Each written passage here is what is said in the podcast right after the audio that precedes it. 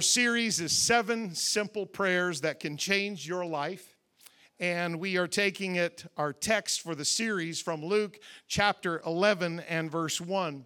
It came to pass that as Jesus was praying in a certain place, when he ceased, one of his disciples said unto him, Lord, teach us to pray, as John also taught his disciples. And it's been a motto for this series, I guess that 2,000 years ago, Jesus' disciples came to him, not saying, Lord, teach us how to pray. They weren't looking for a method. They said, Teach us to pray. They were looking for motivation. We want to feel what you feel, Jesus, when you pray. We want to have the passion that you have when you pray. They had watched him pray.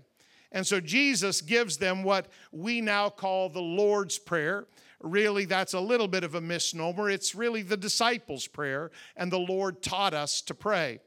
Prayer is simply having a conversation with God.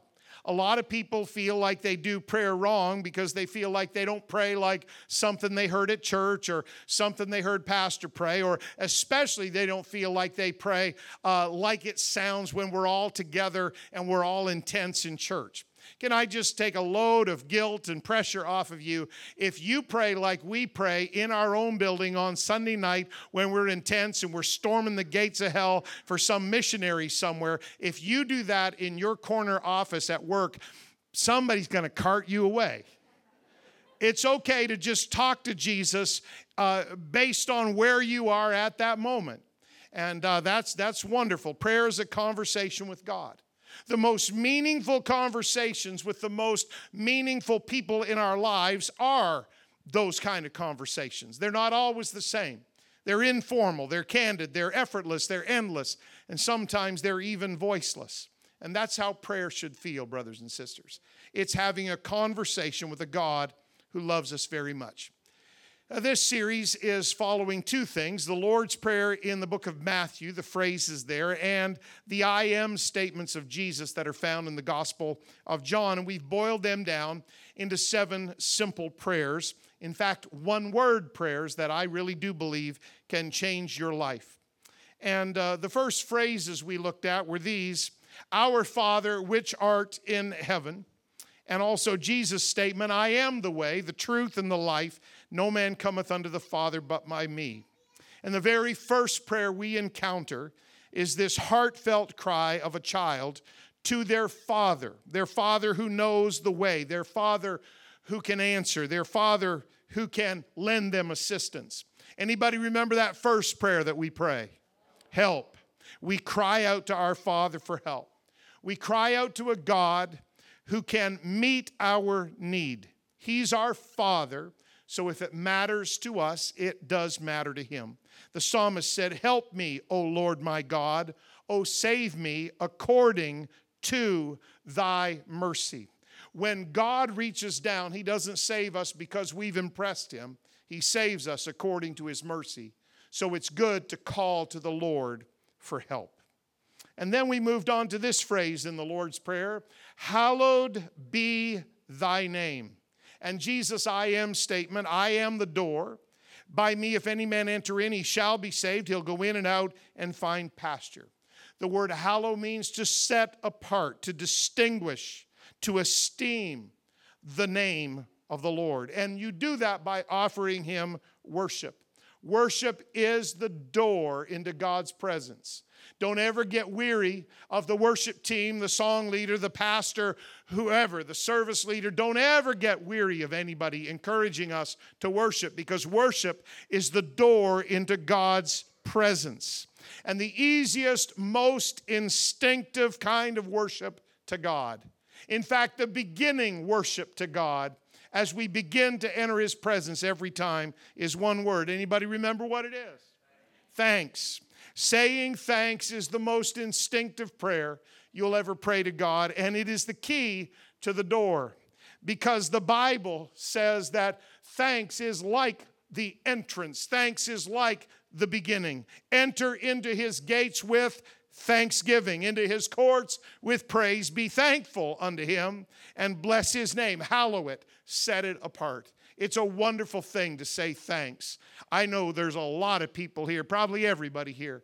You've got something great to thank God for, even from the last few days of your life. Everything may not be perfect, everything may not be going just a okay, but you still found something, a silver lining in the cloud, and you've got something to thank God for. And I'd like to give you an opportunity to just lift up your hand and your voice and say, Thank you, God, because I do want your presence to settle down upon me as I study your word tonight. Thank you, Jesus, for your goodness. Thank you, God, for your blessing. Thank you, God, for letting me be part of your family. It's always good to say thanks to God.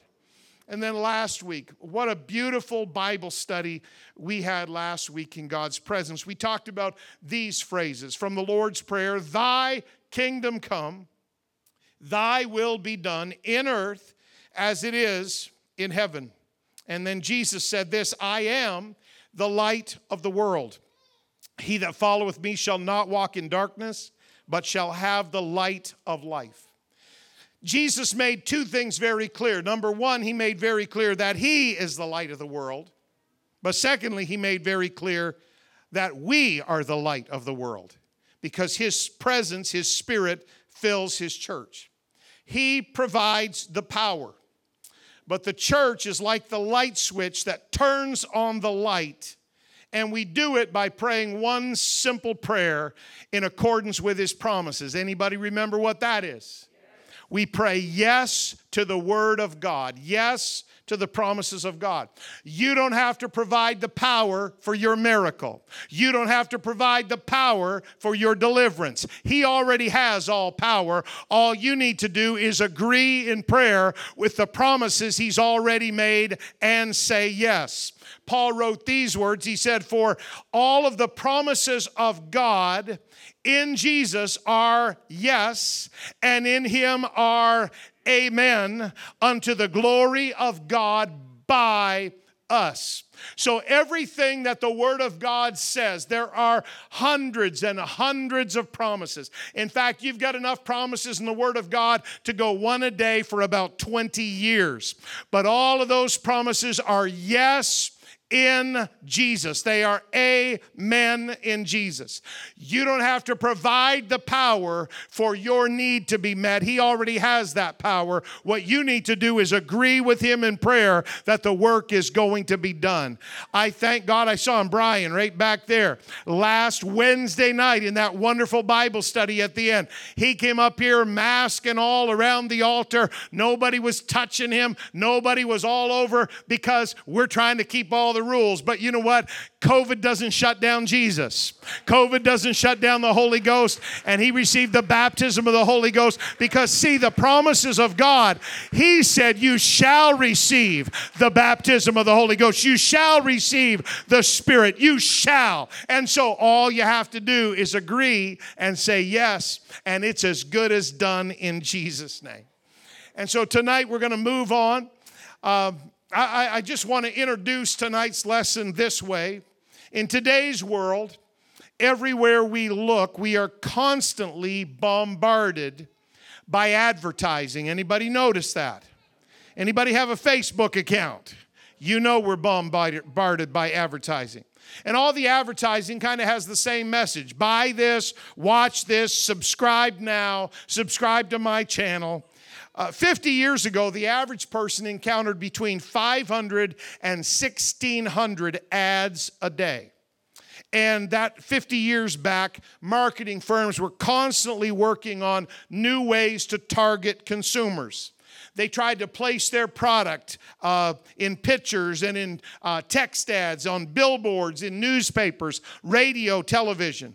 And then 30 years ago, the World Wide Web was invented and over the next five years, advertising began to move online. Search engines like Yahoo and Google and e-commerce websites like Amazon and eBay, they came on stream. And email, blessed email, became a new marketing tool. 15 years ago, smartphones became common. Social media hit its stride with sites like Facebook and Twitter, and the world literally moved lock, stock, and barrel online. Today, the average person encounters between 6,000 and 10,000 ads every single day. You don't even think about it because they're everywhere. 90% of Canadians under 65 now shop online, not exclusively, but in a major way. They spend an average of $2,600 a year or $50 a week on average online. Spam used to be, quote, a canned meat product made mainly from ham. But today, spam can either be a noun or a verb, and whichever one it is, they both refer to, quote, unsolicited, irrelevant, or inappropriate messages sent to a large number of recipients on the internet. And almost every ad and every email say the same thing in different words. You need this, you need more. What you have, who you are, isn't enough. But just about the time you feel totally overwhelmed by all the incessant noise and all the demanding voices into the chaos of our 24 7, always on, seldom happy, ever grasping, rarely content, never fulfilled, pseudo plastic world. Come the ancient, soothing words of our Lord and our Master Jesus, who said, Give us this day our daily bread. And he also said, in the Gospel of John, I am the bread of life. He that cometh to me shall never hunger, and he that believeth on me shall never thirst. Amazing and calming and soothing.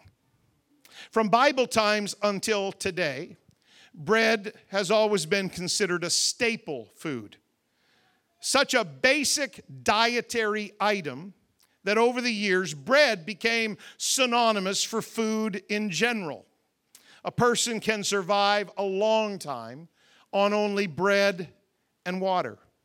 The Jews ate unleavened bread during the Passover every year, and their nation was sustained in the wilderness for 40 years when God gave them, literally, the Bible says in Exodus 16, He rained down bread from heaven. That was manna. They ate it for 40 years and it sustained them. Breaking bread together, that phrase came to indicate sharing a meal with other people. Bread, Jesus' uh, analogy here, bread is essential for life, just as Jesus is essential for your spiritual life. Now, ironically, Jesus made that I am statement, I am the bread of life. He made that statement the day after he had multiplied a small boy's lunch of bread and fish and fed 5,000 people. It was a major miracle. But the next day, those same people that were there and saw the miracle and ate their lunch, those same people are still looking for more the very next day. They want answers to their questions. They want another free lunch. And they want to see even more miraculous signs. And that's when Jesus ends the discussion by simply telling them all wait a minute, I am the bread of life. I am everything you need. You don't need all of your questions answered. That's not what you need. You don't need somebody to give you a handout. That's not what you need. You don't even need to see more miraculous signs. That's not what you need. I am the bread of life. I am everything you need. I am more than enough for you. Something very similar happens in the Lord's Prayer when Jesus says, Give us this day our daily bread when he says that, when he's talking to the disciples about how he prays and how he has a conversation with God, our, our heavenly Father, he said, I talk like this Give us this day our daily bread. He's alluding back to that miraculous provision of manna during the 40 years wandering in the wilderness. Daily bread, that immediately comes to the mind of every person who's an Israelite because God sustained them in the wilderness on a daily basis. He even instructed the Israelites if you gather more than you need, the manna is going to spoil. You only take what you need for today. There was only one exception, and that was for the Sabbath. On the day before the Sabbath, they could gather double so they could honor God's commandment and not work on that day. But otherwise, the principle was the same all week long. Every week of the year for 40 years, you gather just enough for each day. It is your daily bread.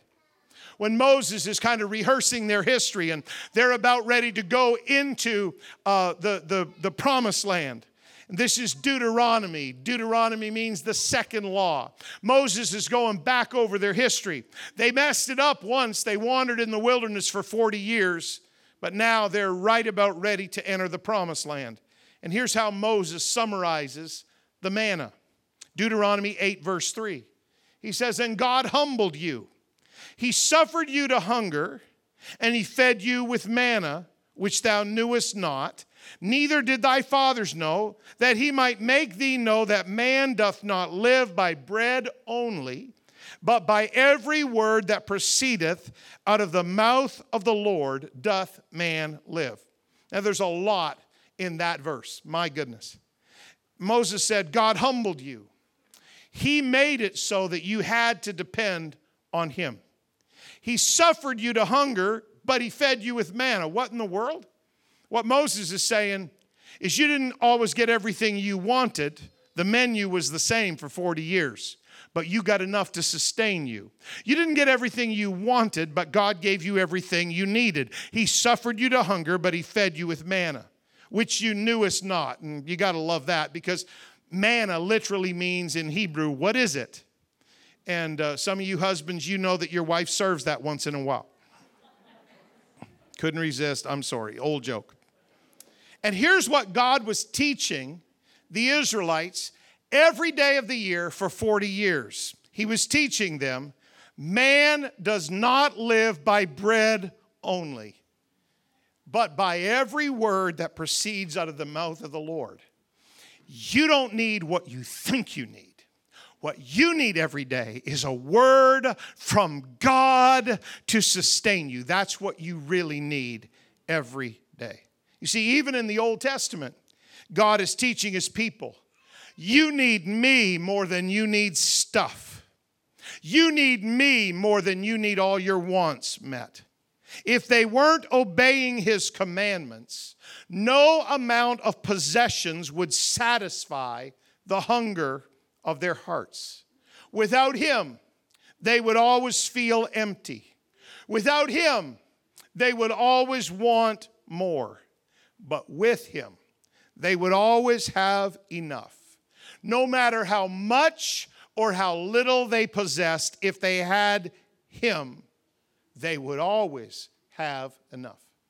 Fast forward about 1500 years, and the Lord Jesus, God manifest in the flesh, God robed in a body, he is being tempted by Satan himself in the wilderness. And when the devil comes to Jesus and tempts him to eat, it's not wrong to eat. Hunger is a natural appetite given by God. But Jesus had been fasting for 40 days and 40 nights. And the devil wanted him to break his fast in a way that pleased the devil and pleased the flesh, not in a way that glorified God. And Jesus reaches back 1,500 years and he grabs that statement of Moses to Israel, uh, looking over the promised land in the book of Deuteronomy. And Jesus answered and says to the devil, It is written, Man shall not live by bread alone, but by every word that proceedeth out of the mouth of God. I don't know about you. I don't know what you think you need. I don't know what you have as your heart's desire today. But I can tell you this what you need more than what you think you need is a word from God that can sustain you and guide you and bless you. That's what you need more than anything else. The Word of God is so powerful. The Word of God is so beautiful. The Word of God will sustain you when nothing else is around you. The Word of God can heal you when the doctors shake their head and they look forlorn. The Word of God can encourage you when everybody else is a voice of negativity toward you. The Word of God can pick you up and mend your broken heart when you have embarrassed yourself and made horrible mistakes and fallen flat on your face. But the Word of God, God sends His Word to heal us, God sends His Word to deliver us, God sends His Word to bless us. There is nothing like a word from God. It is perhaps the most misunderstood and misapplied phrase in the Lord's Prayer. Give us this day our daily bread. When you pray, Give us this day our daily bread, you are not saying, Give me what I want. And maybe you've used it that way. Maybe you go to God with a list, it's like demands. You know, one little boy I read, little Catholic boy, he found a little statue of the Virgin Mary and he hid it under his bed and he went to say his prayers that night. He said, God, I have your mother. His theology was a little screwed up, but give us this day our daily bread is not a list of demands. It is not saying, give me what I want. But what it's really saying is, Lord, you know, you know me and you know my life. Give me what I really need. Give us this day our daily bread. It may just be manna, it may be just enough to get me sustained through this day. But if you say it's enough, it's enough. Give me what I need. When you pray, give us this day our daily bread, it is not saying, I want everything on my list. No, here's what it's saying Jesus, you are at the top of my list. I need you most. Now help me figure out what else I need. That's give us this day our daily bread. Give us this day our daily bread is not a demand for more.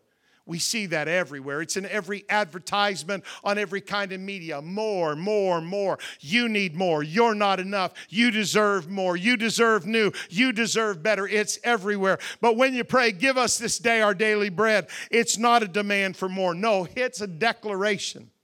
It's actually a declaration of something that is so counterintuitive and counterculture that if you ever learn to pray it, it will change your life. It's just one word. Give us this day our daily bread is not a demand for more, it is this declaration God, you are enough. That's what it is. All I need is what you say I need. All I need is what you provide for me. Give us this day our daily bread. Jesus, you're at the top of my list. Now, would you help me figure out the rest of my list? Because if I pray it according to my flesh, I'll get it upside down, inside out, and backwards. I'll demand something that would hurt me. I'll demand something that would mess me up down the road. I'll demand something that might even take me away from my relationship with God. God. So, God, I'm not praying that. I'm praying you're at the top of my list and you are enough. Now let's talk about the rest. Give us this day our daily bread. Give me enough to sustain me today. I'm not making a demand. I'm making a declaration.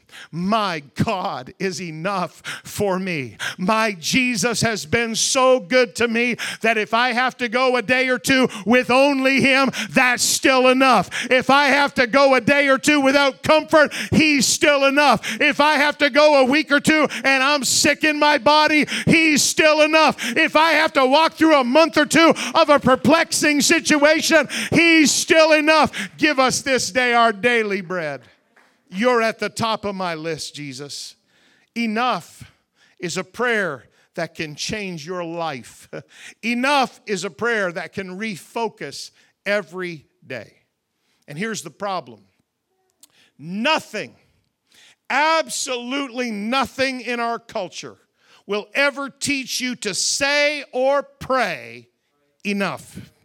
Canadian consumer debt stands today at over 2.2 trillion dollars. That is not our national debt. No, that's what people like you and me owe to banks and credit cards and the government. Household debt in Canada is at 179% of disposable income, meaning that the average Canadian owes $1.79 for every dollar they earn. But for some people, see, that's average. Some people, it's far worse than that. 10% of Canadian households owe more than 350% of their gross income. They owe $3.50 for every dollar they own. Do you know why? Because nobody in our country has ever learned the secret of saying and praying enough. We are one of the few countries in the world where the majority of the population will throw out or put in a drawer somewhere a perfectly good phone because Apple told you there's a new phone. And so your old phone suddenly is no good anymore. Did you feel that? Don't touch my technology. We, we live in one of the few countries in the world where we build houses for our cars. We're blessed. We've got everything we could ever dream of. We live in wealth that would be inconceivable to the kings and the sovereigns of ancient nations. And we just turn it on, we just flick the switch, we just walk in. It's amazing the privileges and the blessings we have. Nothing in our culture will ever tell us enough. It's always got to be something bigger, something newer, something greater. It's always got to be. We've never learned the secret of contentment in modern culture. We've never learned the secret of enough. The amount, you see, between what I have and what I want, that's called discontentment. And if you live long enough, you will meet a lot of very discontented people they spend their whole life in that awful place. And no, it's not just about money and stuff. Sometimes it's about somebody else. They think their family has more perks or privileges. They think their kids are more educated, or they think their family's healthier, or there are all kinds of reasons to be jealous and envious and to live in that awful place called discontent, which is measured in the distance between what I have and what I want. And so we do everything that our culture says to do work harder, work longer, get more, buy more. And we go through life sometimes thinking that happiness can be purchased or earned. Or even worse, we think if someone else's happiness could just be diminished, then our happiness would somehow be increased. What a horrible, evil, wicked, sinful way to live, but people do it every day. Let me tell you something. Let me give you the secret of a lifetime. Enough is never enough if you measure with the wrong measuring tape. If you're measuring the size of your house or the age of your car, if you're measuring the amount in your bank account, if you're measuring how much popularity you have or how many Facebook friends you have or any one of a thousand trivial pursuits, you've got the wrong measuring tape. But the Lord's Prayer teaches us to pray a very simple word Jesus, I've got you. It's enough it's enough. This will be the most counterintuitive lesson in this seven part series because we know we should pray yes to the Word of God, and we're used to saying help to God, and we, we know enough to say thanks to God. But this one, it has the power to change your life too. If you ever learn to just pray, enough, God. The desire for more, brothers and sisters, is behind every addiction on this planet. It doesn't matter whether you're addicted to a substance or to possessions or to money or popularity. It doesn't matter whether you're addicted to career or business or education or fame or pleasure or relationships. It doesn't matter. The desire for more is behind every addiction, and addictions will kill you. You can never get enough of what your soul didn't really want in the first place. Oh, your body may have desired it, your mind may have desired it, but that, that eternal part of you, your spirit, it didn't really desire that. You can never get enough of something that will never fill the emptiness of your heart. It doesn't matter how much you get, you will still feel empty. Solomon, in the book of Proverbs, recorded the prayer of a wise man who we just know his name is Agur.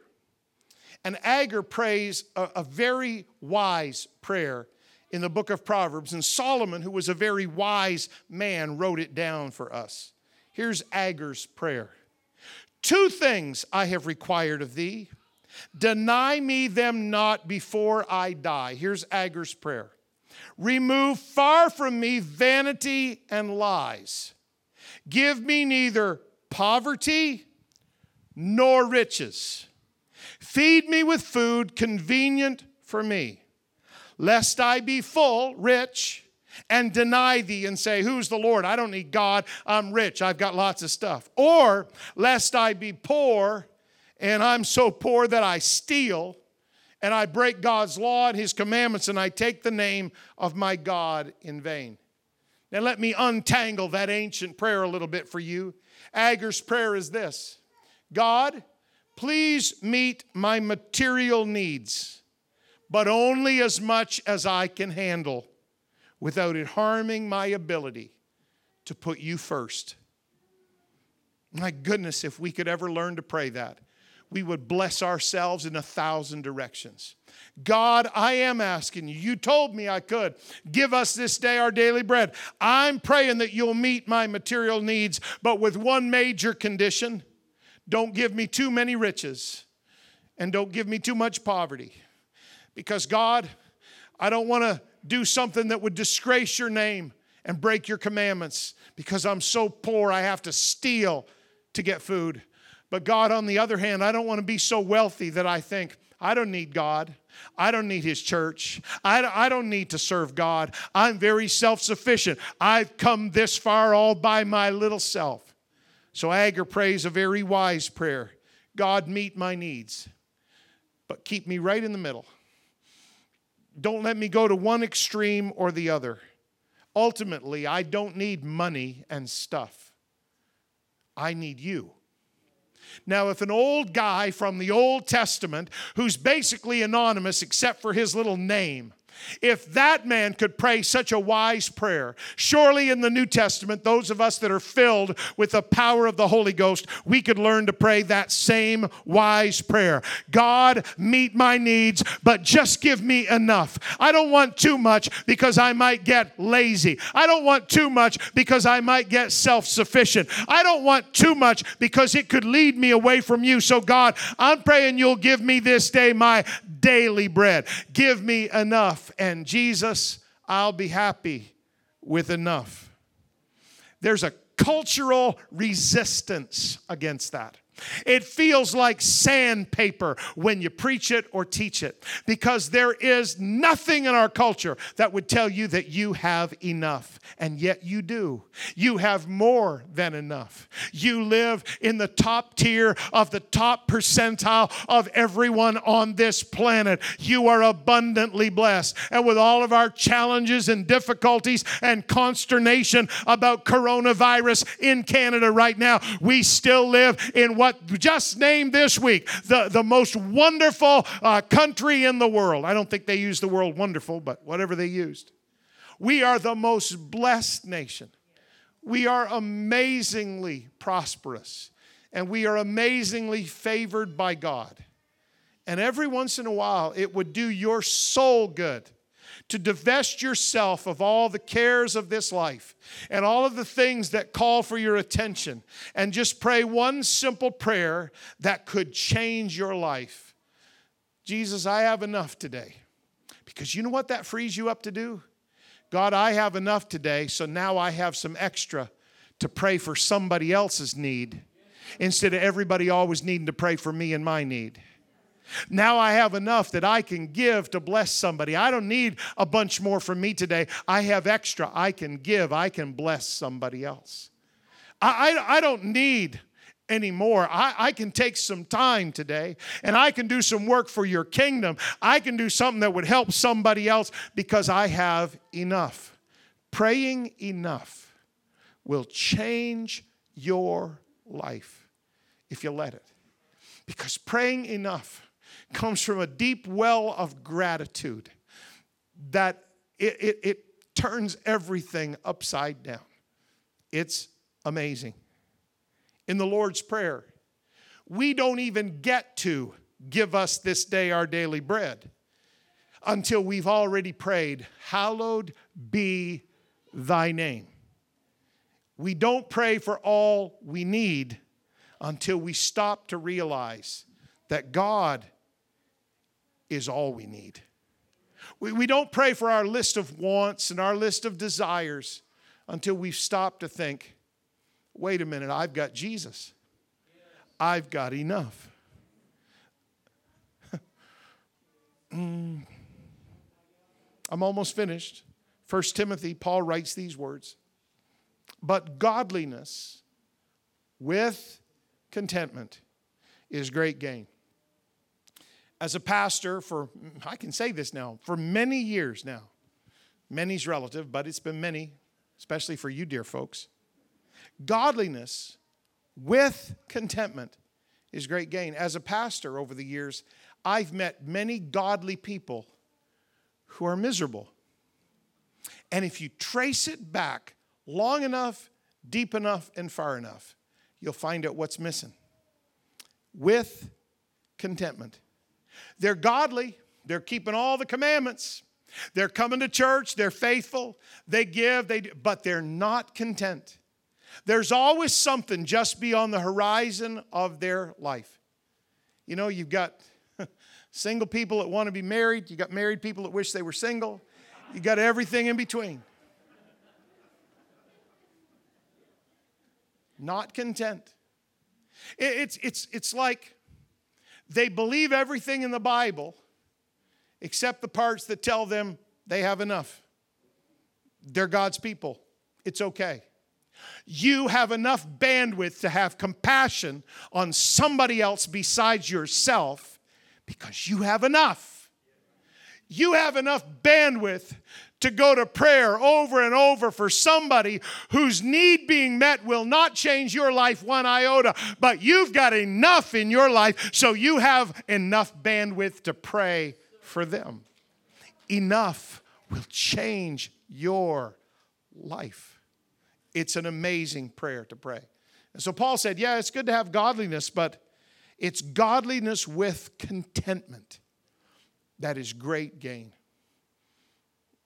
Oh my. And the writer of Proverbs, last scripture, the writer says, The blessing of the Lord, it maketh rich. I don't care how much money you do or don't have in your bank account.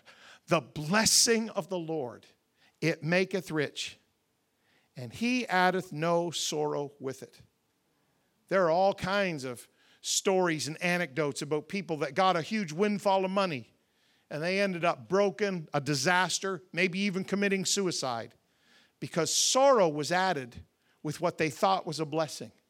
There are all kinds of stories. I could regale you for an hour about people that set off on a career, set off to build a business, set off to do something great with their life, and they lost out with God in such a major way that they became a shadow of their former self and what they thought was such a blessing ended up being a huge curse because some blessings of this world they add sorrow but the blessing of the lord it makes rich and he addeth no sorrow with it i'm preaching Not because of you, dear folks, because of our culture. I'm preaching a little uphill. I'm, kind of rolling something up a piece of sandpaper tonight because it just grates on us to think that we don't deserve more, that we shouldn't have more, that, that somehow tomorrow we're going to get something bigger or better. Some of you, I've ruined your night because you already have been looking on the internet today about something you want to buy online in the morning. And I just messed up your day, and I'm glad about it in Jesus' name. It's not because I don't want you to have it. It's not because I think you're sinful for buying it. It's because Jesus wants something better for you. It's not the possessions, it's that desire for things of this world that can overtake our desire for the things of God. And so, if you buy something new, I'm glad for you. But I hope you're buying it out of a place of contentment and not out of a place of, if I get this, I'll feel better about my life. If we get the, the bigger house or the newer car, if we get this or that, then somehow we've arrived. You know this. You're smart people. You never arrive doing it that way. It's always one more thing over the horizon that you need to make you feel better about you and yours and your life. But when you learn the secret, Jesus, all I need today, I just need what you want for me today. Give us this day our daily bread is not a list of demands, it is a declaration. I've got enough. I've got you. Now, Jesus, let's see how we can do this day to be a blessing all around me because you've already blessed me. I've got enough. Now, you go right ahead and you pray for your needs, you pray for your family. You know, Pastor's not telling you not to do that because the Bible gives us all kinds of examples of that. You pray for those you love. You pray for backslidden kids. You pray for health in your body. You pray for whatever it is. But remember, before you begin that, there's one person you need to put at the top of your list for that day. Jesus, today, whatever I have to walk through, whatever I have to go through, here's what I say at the beginning You are enough. You are at the top of my list. You are the bread of life. You are everything that sustains me. You are everything that keeps me going. If everything gets kicked out from under me, if I've got you, I've got enough to get through this day and into tomorrow. You are my daily bread. See, He's the bread. Give us this day our daily bread. Make any application you want. Your daily bread can be the things you want, the things that you need, your bills to be paid. But really, the overarching application, brothers and sisters, he said it I am the bread of life. So when you pray, give us this day our daily bread, you're actually praying an ancient prayer that's 3,500 years old. It's back when God supplied Israel with manna every day. He didn't give them enough for five weeks in advance. He didn't give them enough to save up a year's supply. He gave them what they needed for that day. If I've got Jesus today, I'm going to get through today just fine. The blessing of the Lord, it maketh rich. He addeth no sorrow with it. Enough is not a level that you achieve because the world will keep telling you it's never enough. Not only do they say it's never enough, they look at you and they say you're not enough. What a cruel, deforming message. Our kids go to school and they hear it all the time. You're not enough. You're never enough. Your background, your family, your clothes, the brand names you wear, you're not enough. What a satanic, evil, wicked message that they hear. But in the church, brothers and sisters, It's countercultural and it's counterintuitive. Here, the message is Jesus is enough for me. I can love you because Jesus loved me. We are united. I don't care if you come from the opposite side of the tracks. I don't care if we're from different socio-economic backgrounds or different racial backgrounds or different ethnic backgrounds. See, none of that matters in the family of God. The ground is level at the foot of the cross, and He is enough for all of us. And if He's enough for me and He's enough for you, then we can be enough for each other. We don't have to play these one upmanship games and all of this junk that is in our culture. I wish you'd lift your hands and just tell Jesus in, in as many beautiful words as you can say to him God, you're enough for me. I'm so grateful you're part of my life. I, I, I get refocused sometimes and it's not good. My mind goes over here and I think I need that. And my mind goes over here and I think I'm going to die if I don't have that. And my mind goes over here and I think I need what that person has or I need what that family has. But Jesus, I just refocus tonight and I say, you are enough for me. You are enough for me. You're enough. You're enough.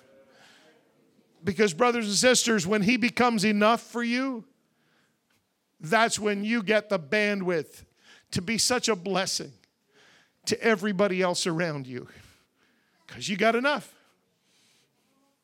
You got enough.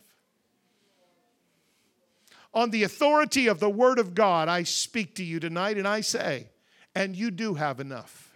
You are enough to be a soldier of the cross, a prayer warrior. You are enough to war in the spirit. You are enough to see miracles happen as you pray. You are enough. You have enough. He is enough and He is yours and He is in you. You are enough. This church, you are enough to have the greatest revival, the greatest harvest of souls. This this city has ever seen. You are enough because He is enough.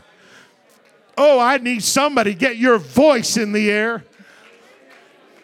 It'll change your life if you ever learn that because He is your all in all, you are enough. You are enough. No weapon that is formed against me shall prosper. This is the heritage of the children of the Lord. He is enough, so I am enough. Mm.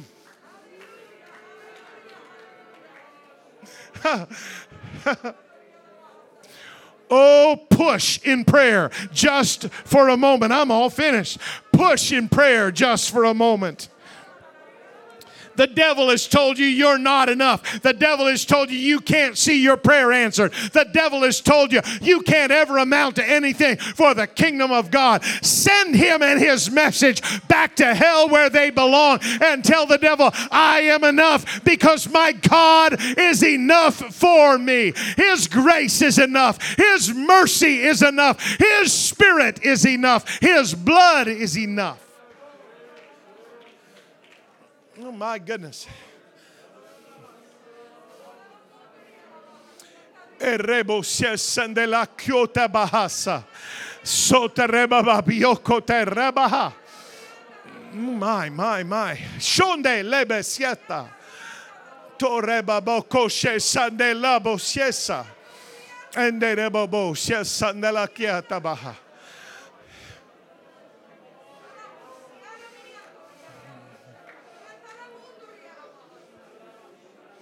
I speak to someone who has been pummeled by the lies of the world and the devil himself, and you've always felt inferior, and you've always felt less than, and you've always felt underneath, and you've always felt like you don't matter, and you've always felt like you don't belong. I speak against the lies of the devil and hell. I speak against that in your life because Jesus is enough for you, and you are enough. You you are not inferior. You are a child of the King of Kings. You are not less than. Royal blood runs in your veins. You are enough because He is enough.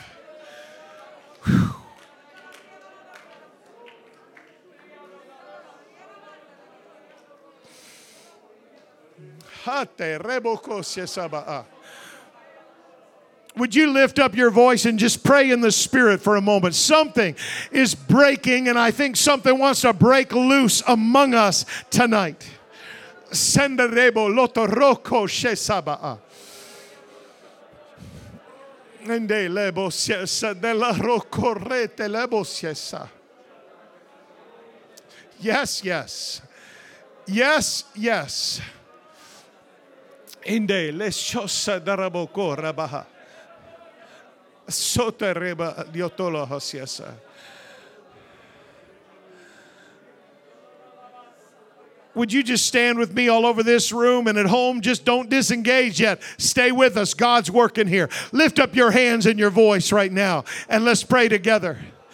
If Jesus is enough, you got enough bandwidth to pray right now. Even if you don't need the prayer, you got enough to pray so somebody else can be blessed. You got enough room in your spirit to pray so that somebody else can be delivered.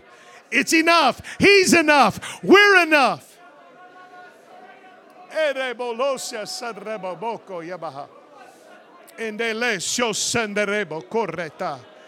In the name of Jesus. In the name of Jesus. In the name of Jesus.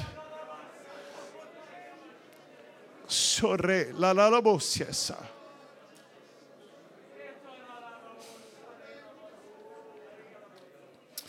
Soterre de la boshesa babokoyeta.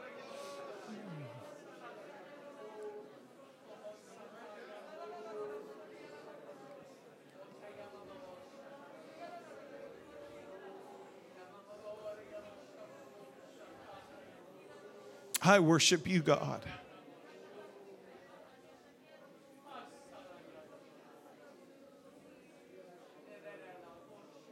I worship you, God.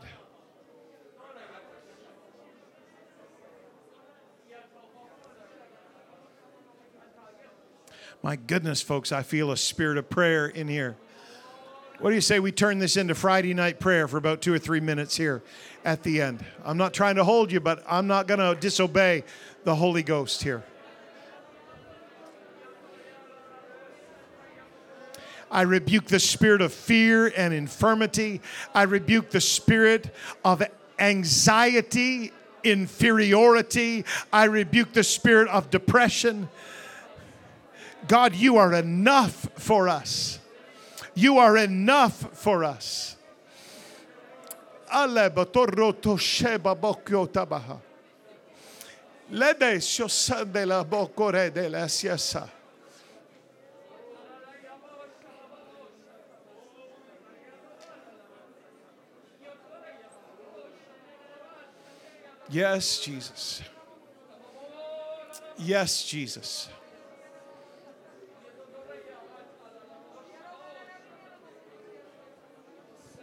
Yes, Jesus.